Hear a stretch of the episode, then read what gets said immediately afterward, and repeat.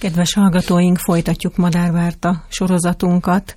Orbán Zoltánnal, a Magyar Madártani és Természetvédelmi Egyesület szóvivőjével. Szervusz Zoli, köszöntelek. Szervusz, üdvözlöm a hallgatókat is. Nagyon aranyos és aranyos természeti madár, hogyha egy kicsit lehet így emberi szemmel nézni, az őszapó mindig így hallgatom ezeket, és annyira mindig mosolyognom kell, mert ugye nagyon egy oldalon szemléljük, hát nyilván mivel, hogy individumok vagyunk, és emberek ráadásul, nyilván egyénileg és emberi módon szemléljük a világot, és akkor amikor mondják, hogy milyen cuki az őszapó, akkor mindig azt szokott eszembe hogy jó, akkor kérdezzük meg mondjuk erről a levéltetveket, vagy a pókokat, és akkor azt mondanák, hogy az utolsó szálig ki kéne írtani, mert ennél gonoszabb nincs. Jó, ezt mindig elmondod.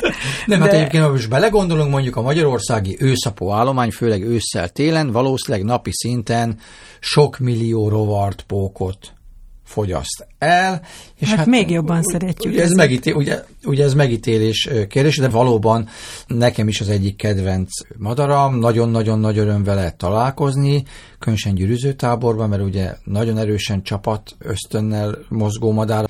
Tehát a nyár második felétől egészen február végéig több tíz egyedből álló falkákban járják a tájat, nem nagyon van állandó mozgásuk, etetőn is ritkán látni őket. A cinke golyóra jön télen, mert olyan Jö, pici a csőre, egy fél rizszem méretű a csőre, és nem tudja megenni a magot. Kiakasztottam egy szalonna darabot, és abba fürtök Igen, darabot. jöhetnek, de nem olyan, mint hogy, hogy azt mondom, hogy kivilágosodik télen, és biztos, hogy jönni fognak aznap a, cine, a széncinegék, meg a kék cinege. Tehát így biztosra mondani az őszapót nem lehet. Mindig ott vannak a tájban, de nem állandó helyen, mert hogy olyanok, mint egy nagy farkasfalka, járják a tájat, szétszóródva, mint a szőnyeg, de mindig figyelnek egymást, és ezért is jó velük találkozni, mert nem csak szépek, tündériek, hanem van egy nagyon jellegzetes ilyen csapat összetartó édi-bédi hangjuk. Ezért nagyon jó fogni őket hálóval, tehát a gyűrűző táborokba, mert hogyha az egyik bajba kerül, akkor riasztó hangot, és az összes többi oda megy.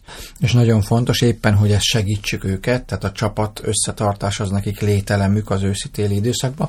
Tehát amikor megfogjuk őket, akkor mindig összevárjuk, tehát visszarakjuk zacskókba a meggyőzött egyedeket, és amikor megvan az utolsó, akkor együtt engedjük el őket.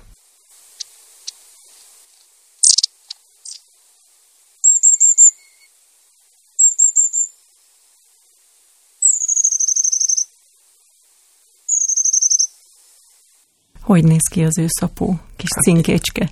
Egy hosszú farkú madár. Úgy is hívják egyébként franciául és angolul is úgy hívják, hogy hosszú farkú cinke. Mm, azok a kedves hallgatók, akik most találkoznak velem először, én nem vállalkozom, a, hogy milyen színe van. Én nem ugye, mondom, hogy hogy néz ki. vagyok, és nem nagyon kéne. Egy kicsi gombócot kell elképzelni, mint egy pingponglabda, vagy annál is kisebb, aminek egy nagyon hosszú farka van, tényleg egy 10 centis farka, vagy annál is hosszabb, és elől meg egy rizszem fele méretű csőröcské, egy kicsi gombszeme. A feje az ilyen általában több alfajban van, amelyiknek hófehér, és van, amelyiknek csíkos a feje, a, a, fekete a, igen, sávos. Igen, igen, a miénk a fekete sávos, a az a fekete, de, alfaj az, Igen, ami, de például igen, Ócsán igen. most szinte csak fehér fejűeket fogtunk egy, egy Hát éjszakról jönnek, és ugye télen jöhetnek kóborok. És vegyesen is, is csapatokat igen. képeznek, azt láttam.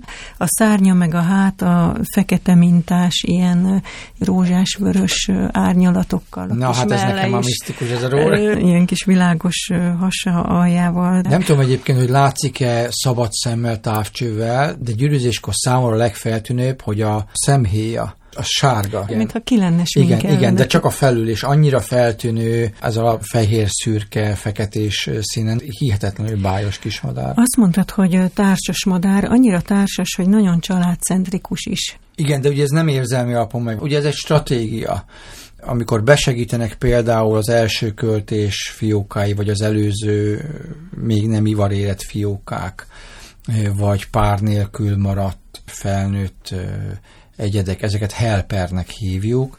Nagyon nem mindegy, hogy a hím és a tojó hordja a 8-10-12 fiókának a táplálékot, vagy, vagy egy-két ilyen úgynevezett helper, tehát segítő, rokon, vagy egyedül pár nélkül maradt egyet segíte be a költése nagyon érdekes, mert papíron egyszer költ. Na most a gyakorlatban az azt jelenti, hogy mondjuk a párok jelentős része akár háromszor, ötször is költ egy évben, mert hogy az első fészek az szinte mindig megsemmisül. Nagyon alacsonyra fejmagasságba építenek nagyon korán fészket, Mikor? zuzmóból. Ez már február vége, március, tehát amikor még nincs lomb. És ugye feltűnően jönnek, mennek ez a lomb nélküli tájban a, ezek a kis madárkák, hogy az olyan fészek predátorok, mint a vele egy helyen élő fészkő, mondjuk szajkó, ezt kiszórja. Tehát rettenetesen magas arányban az első költés meg sem is, mert az összes tojást, fiókát elpusztítják a fészekpredátorok, és akkor ilyenkor van rögtön a pótköltés. Gyakorlatilag ez úgy néz ki, hogy február vége, márciusban megépíti az első fészket. Ez a pirinyó madár pár, ez épít egy elég termetes ilyen emutojás nagyságú alkotmányt, valahogy egy ágvil, tehát a törzs mellé, nagyon jól álcázza egyébként, sok fehér zúzmót építenek bele, megsemmisül, akkor gyakorlatilag néhány órán belül elkezdik építeni az új fészket. Akkor ha az is megsemmisül, ezt egész addig folytatják, amíg ki nem lombosodnak a bokrok, és akkor már nem fogja észrevenni a szajkó, hogy ott jönnek-mennek a madarak, és akkor már felnevelkedhet. Ez is egy fajta stratégia, mert viszont, hogyha nem rabolják ki a fészket, tehát hogy nem esik áldozatul, akkor az azt jelenti, hogy mondjuk áprilisra teljes mértékben felszabadul a madárpár, és akkor már nem kell ezzel kilódni, de általában inkább az, azt gondolom, hogy a többség az, az hivatalosan egyszer költ, csak mondjuk négyszer. Nem nagyon okos kis madár.